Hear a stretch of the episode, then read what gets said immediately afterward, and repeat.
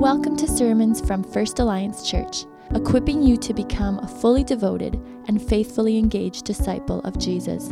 Here's today's message.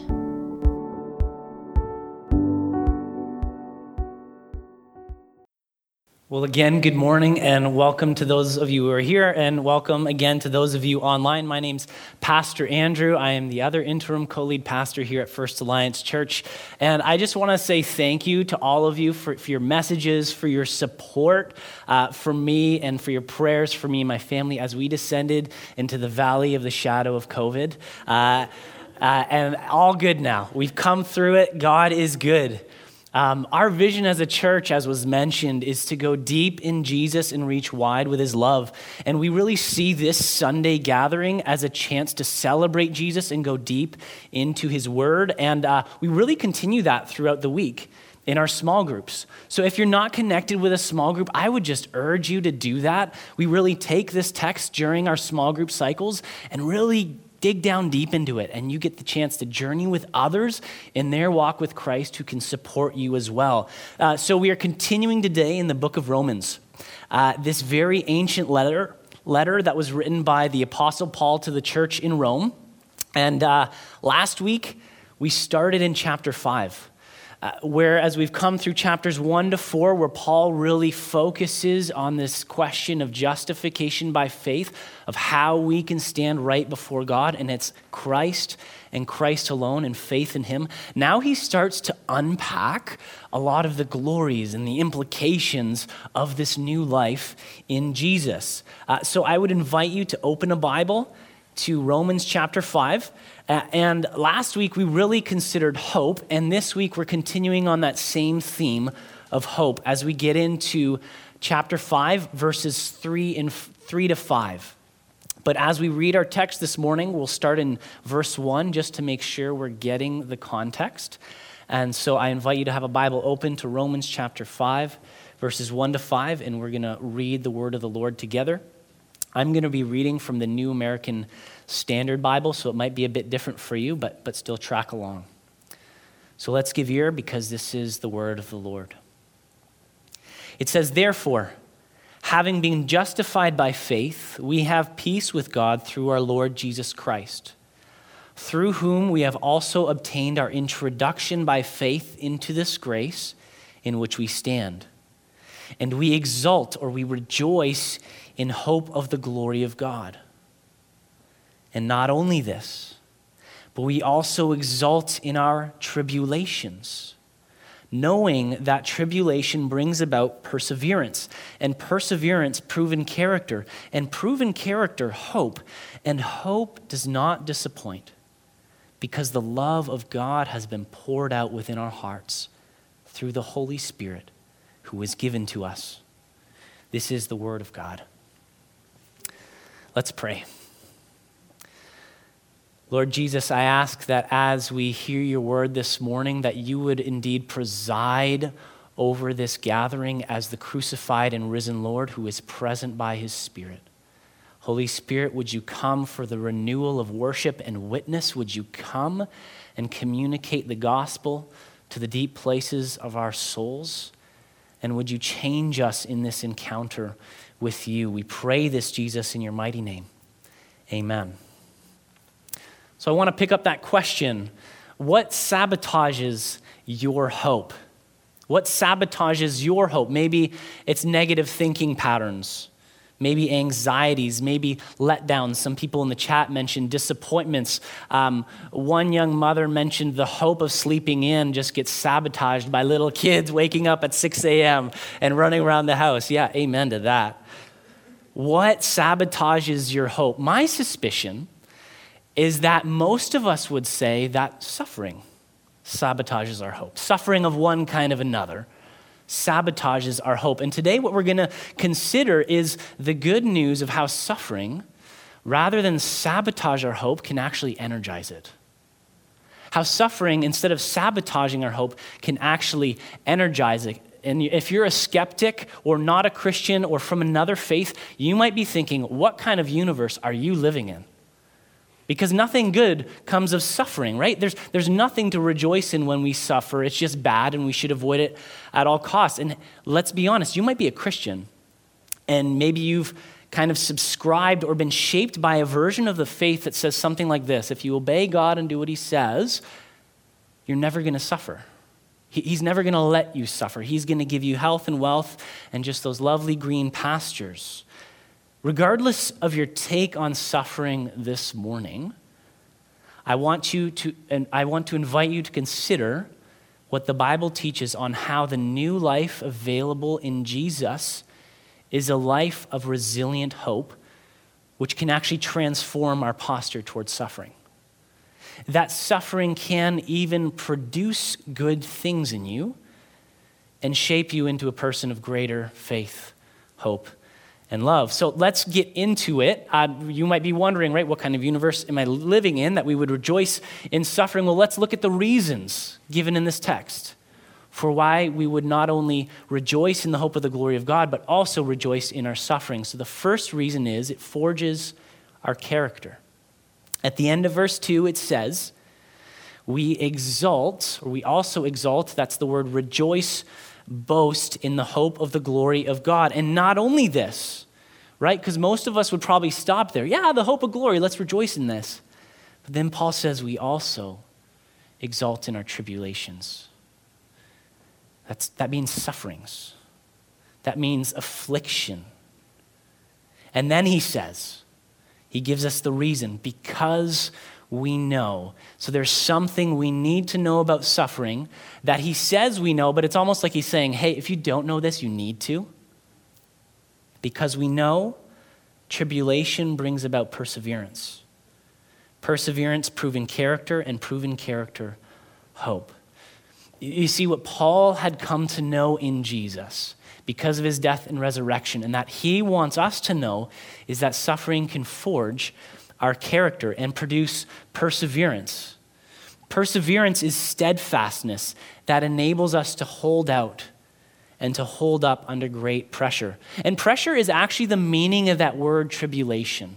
At the core, it means pressure, pressure that comes from, from persecution or illness or tragedy or loss or unforeseen changes in your life, all of which put pressure on us. And we need perseverance if we're going to hold up under pressure. When I think of perseverance, I think of salmon.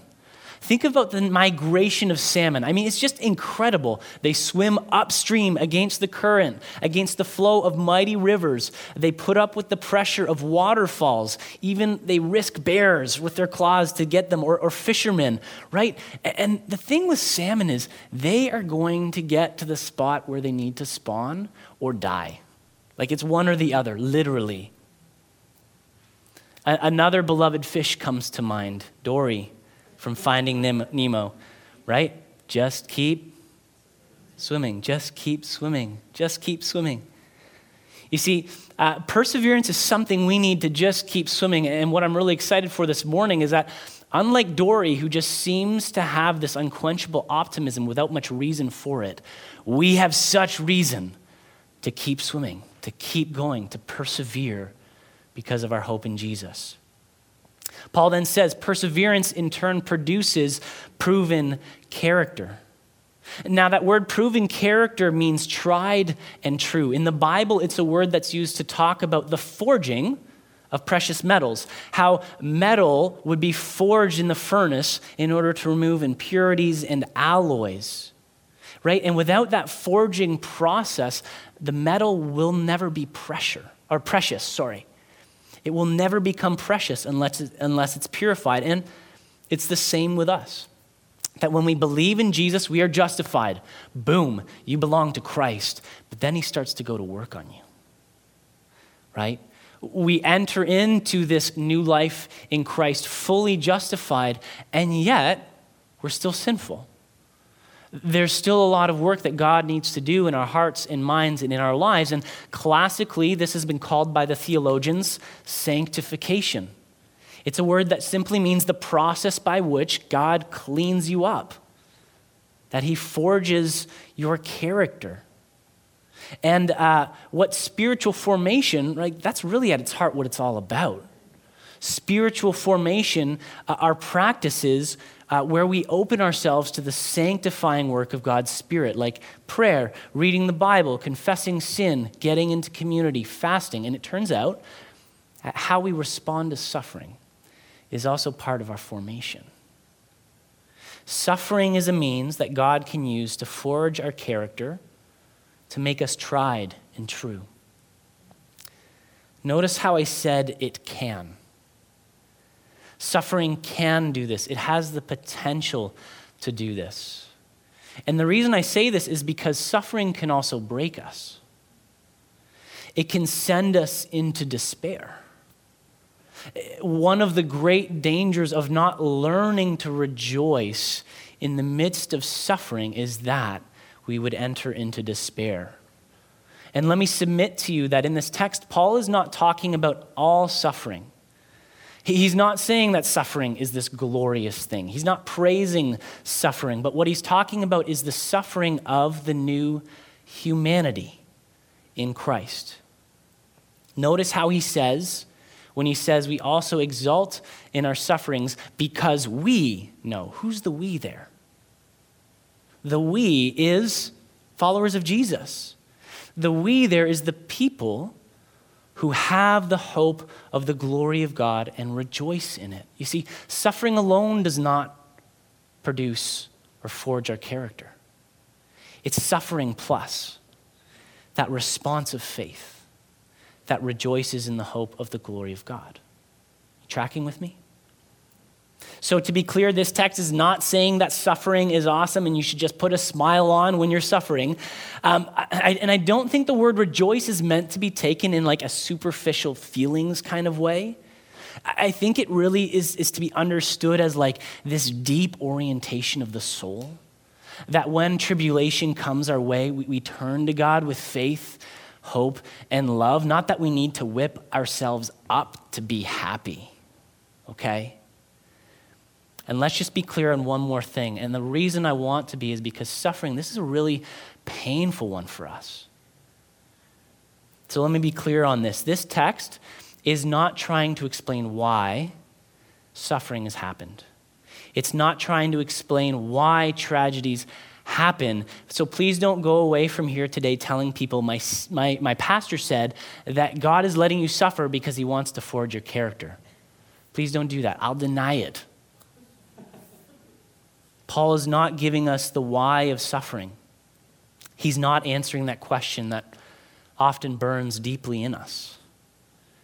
I mean, let's be honest. Sometimes we do know the why of suffering. Uh, sometimes we suffer because of our decisions. So, say you wake up in the morning exhausted with like a splitting headache, and you're like, why am I suffering?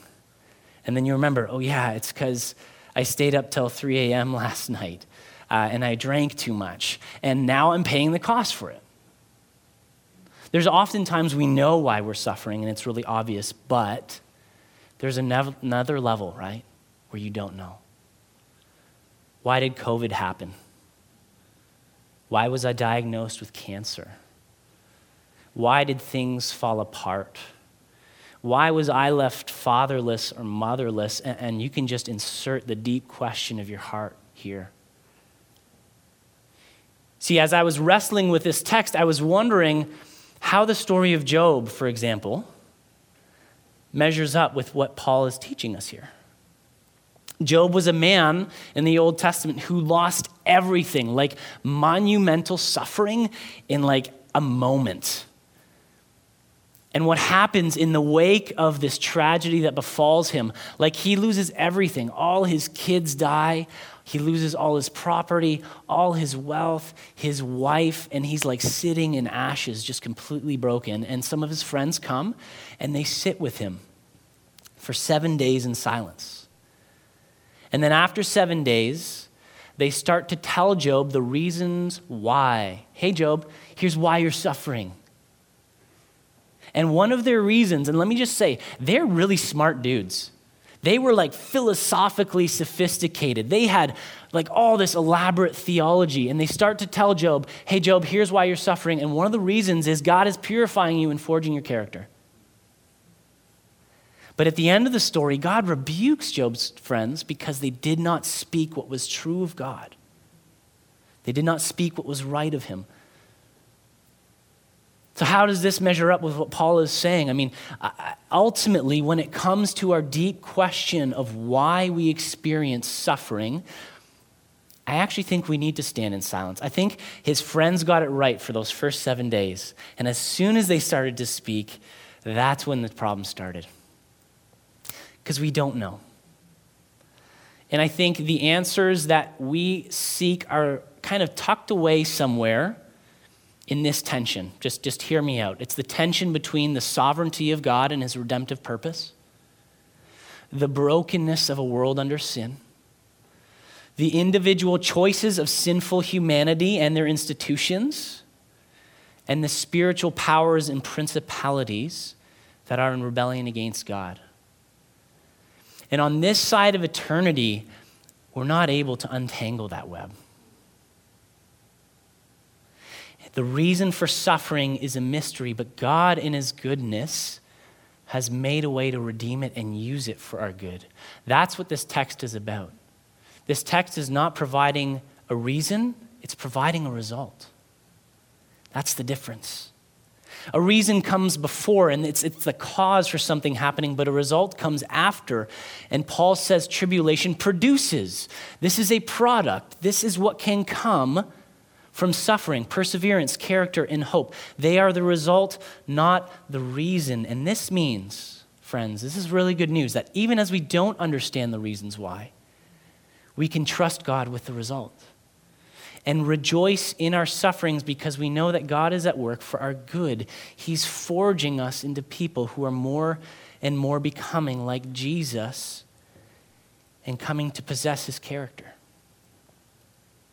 Another reason to rejoice in our sufferings is that it furthers our purpose. So it forges our character, it also furthers our purpose. I mean, let's be real. Nobody likes to suffer. I get that. I'm no different. But there seems to be this really real obsession in our culture to avoid it, like at all costs. Suffering holds this kind of terror over people in our cultural moment today. And I wonder if it's because we have so rooted our identity in the pursuit of pleasure and the avoidance of suffering. See, Western secular society is deeply shaped by the idea that your pleasure is the highest good that you could seek in life. And that therefore, suffering is not just a bad thing that happens to you, it's actually the enemy of your soul. It's the enemy of your identity as a human because there's not just the pain of suffering that you experience, but underneath that pain, there's like a deeper angst because it feels like your identity and purpose are under threat. Right? If your purpose is pleasure, then suffering, you will think, will prevent you from living your fullest life from being fully human and fully alive. So, in addition to the suffering itself, there's this deeper existential panic. Does that resonate? Do you see that in our culture today? And so we avoid suffering like it's our job. I, I want you to think about this. Say, uh, for you families who are from non Western cultures, how this might be at work in your household. So, so, parents, you might have come from a culture where your highest good was the family's honor the family's survival. And now your kids are in Canada and they're growing up in a culture where the highest good is their individual pursuit of pleasure. Uh, have you ever felt this friction in your household? And if you haven't, maybe you will as your kids get will, more willful and grow into teenhood. Your kids are way less willing to sacrifice what they want for the good of the family. And you're like, why? It's because you're part of the same family, but you've got different operating systems being downloaded into, into you by two very different cultures. And what Jesus does when we put our faith in Him, we looked up at this last week a bit, is that He gives us a new purpose. And it's actually not a new purpose, it's actually the oldest purpose, it's the one we were made for. It's the glory of God. That you were made for more than the passing pleasures of the world. You were made for more than comfort and safety. Do you hear that word safety often today in our COVID times? Stay safe, be safe. That's not what we were made for. We were made for the glory of God. You were made to be filled with the glory of God, His love, His holiness, His beauty, His majesty, the radiance of His being. You were made to glorify God and enjoy Him forever. And here's the bottom line suffering does not derail our purpose.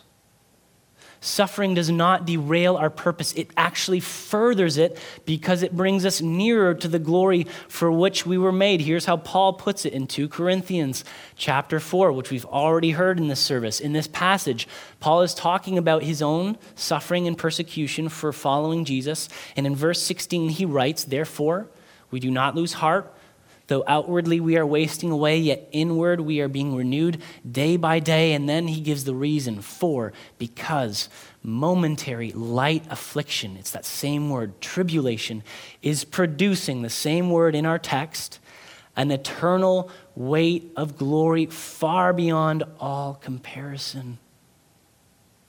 That's just mind blowing that what we go through, God is able to use to produce for us an eternal weight of glory. And if glory is our purpose, then suffering doesn't derail our purpose, it furthers it because it produces for us this eternal weight of glory. You can understand this on a human level, right? That, weightiness of, of people that you know in your life who have gone through suffering and they've gone through it hoping in Jesus and they came on the other side, they're wiser. There's a gravity to them. Their word carries weight. It's like their eyes are more piercing. They have this veiled glory because of what they've endured. Glory and suffering. Glory in suffering. Now, isn't that a paradox? What kind of universe are we living in? You might be wondering. Let me tell you, it's a universe that has as its center the paradox of the cross of Jesus Christ. The cross is where suffering and glory were woven together for the salvation of the world. This is how God saves us, suffering in glory. God came to earth and took our sin and shame and suffering on himself. In Philippians 2, it said that he, Jesus, humbled himself by becoming obedient to the point of death, even death on a cross. For this reason, it says, also God highly exalted him, glory, and bestowed on him the name which is above every name, so that at the name of Jesus every knee will bow of those who are in heaven and on earth and under the earth, and every tongue will confess that Jesus Christ is Lord. Glory to the glory of the Father. You see, the reason why this actually makes all the sense in the world, even though it's a paradox, is because what the world sees as folly and shame in is in reality God's victory. It's God's victory over death and the resurrection of Jesus shows the death of Jesus for what it is glory, victory over the powers of sin and evil, freedom for humanity from sin and evil. And it's brought into being a new world. What kind of universe are we living in? There's an inbreaking kingdom. It's the kingdom of God that we get to inhabit as new humans in Christ. And now glory can come from suffering just like saplings can spring up from scorched earth. The redemptive power of God turns evil against itself and uses it for our good, to forge our character, to further our purpose, and also to fortify our hope. So, perseverance produces proven character. Lastly, this proven character produces hope. And then in verse 5, Paul unpacks this hope he talks about why this hope doesn't let us down. We mentioned what sabotages your hope. Really, we're talking about hope being let down. But he says this, and hope does not disappoint in verse 5 because the love of God has been poured into our hearts by the Holy Spirit who is given to us. This is why hope is not going to let you down. It's the love of God. It's the love of God poured out within your heart. Uh, the verb tense t- here is referring to a past action with ongoing significance. So it has been done and it continues to be done. God's love has been and continues to be poured out into our heart. And let me tell you, friends, it's the love of God that you experience through the work of the Holy Spirit that gives the assurance that hope is real. It's been poured into our hearts. And heart does not mean feelings like it does today, it means the core of your being. Love has been deposited at the core of your being, not magically, but by the Holy Spirit, by the powerful and personal presence of God. And if you're not a follower of Jesus today, this is what Jesus is inviting you into a life of deep hope where the love of God becomes your reality. That's why hope doesn't disappoint. That's why this hope is fortified. It all comes down to this the one whose glory we hope for is already with us. Think about that. The one whose glory we hope for in eternity is already with us. He's already filling us with his love. His spirit has already been giving, given to you, and he continues to communicate God's love to you. This is what sets Christian hope apart from all others. See, hope, as we talked about last week, is about the future, right? It's about expecting something, anticipating something in the future. But one of our problems is actually voiced in the book of Proverbs, where it says, Hope deferred makes the heart sick. Hope deferred makes the heart sick. In other words, the longer it takes for your hope to become a reality, you kind of waste away your hope fades. But Christian hope is different because Christian hope actually comes from the future into the present moment. It comes from the future that God will do what he's promised to do into the present moment. Peter calls it a living hope for that reason that even as we wait for God's great future, we experience that future now because we have this deposit of love poured into our hearts by the Holy Spirit, assuring us of what's to come. Friends, do you have this hope? If you do have this hope, is this something you think about on a daily basis? Is this something that you hold before yourself, that you hold before your day? I want to remind us of an insight that we just touched on last week from uh, the great German theologian Jürgen Moltmann. He says this that the ultimate reason for our hope is not to be found at all in what we want, wish for, and wait for. The ultimate reason is that we are wanted, wished for, and waited for. That's the love that fortifies hope. That the God of the universe who made you has also redeemed you through the cross of Christ, and He wants you.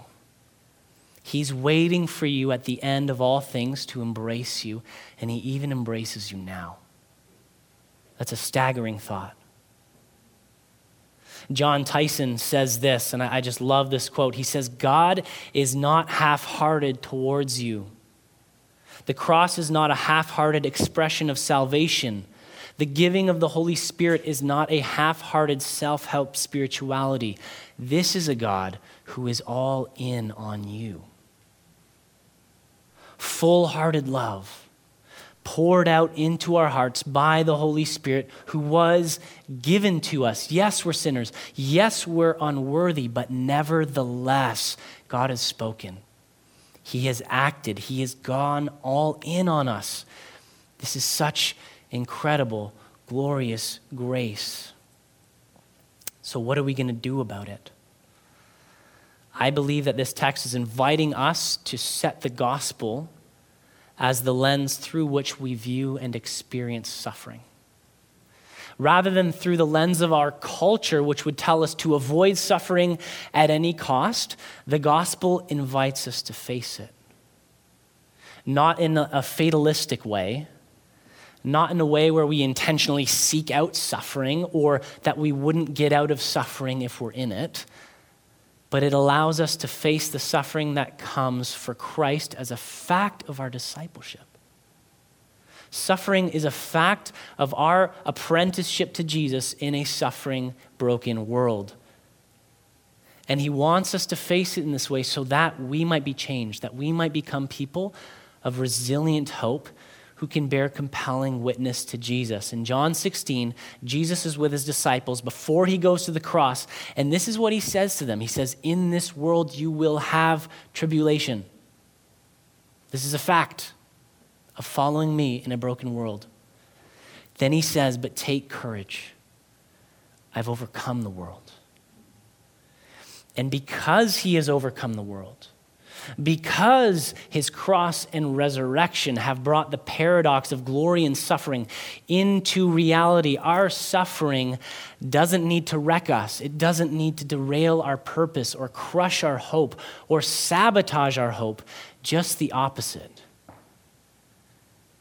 We can turn to God in faith and he can use it to forge our character further our purpose and fortify our hope. So very practically this week, I want to like really like almost give you homework if I may. Can I give you some homework? Romans 5 verse 5. Memorize it. Get it into your head. Get it into your heart. Do it with your kids or with your small group or your prayer partner, whoever. Memorize this, and hope does not disappoint. For the love of God has been poured out within our hearts by the Holy Spirit who has been given to us. Pray it. Ask God for a deeper grasp of that truth.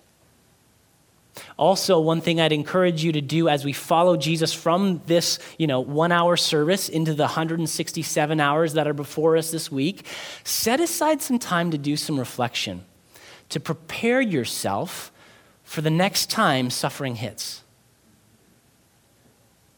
Know that it's going to come, right? Don't just hope it's not going to come, but prepare for the next time it does. Let's arm ourselves with the hope of the glory of God. And part of this can be thinking through how do I usually respond to suffering when it comes on me? Name your habits, right? Uh, do you, are you like a fight or flight person?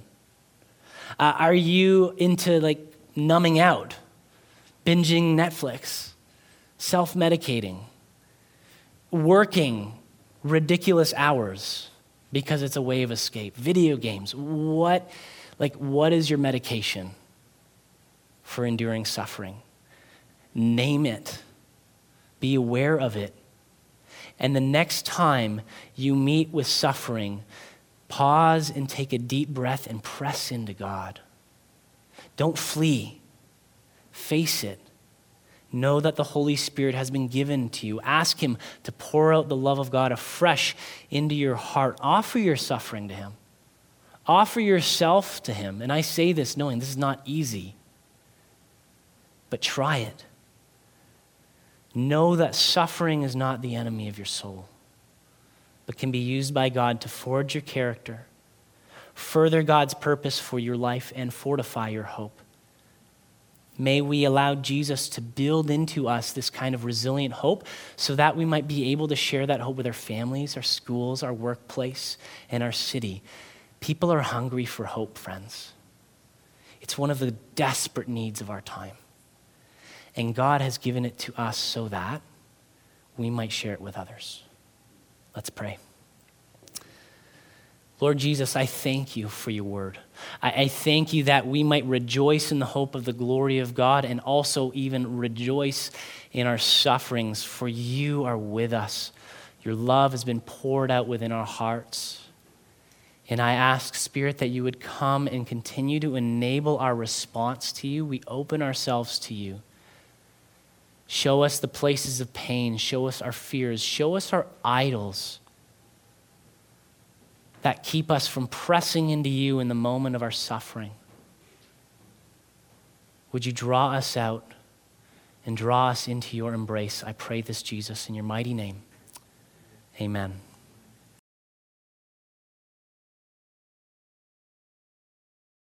Thanks for listening to today's message. For more on us as a church and ways to connect, please visit us online at firstalliancechurch.org.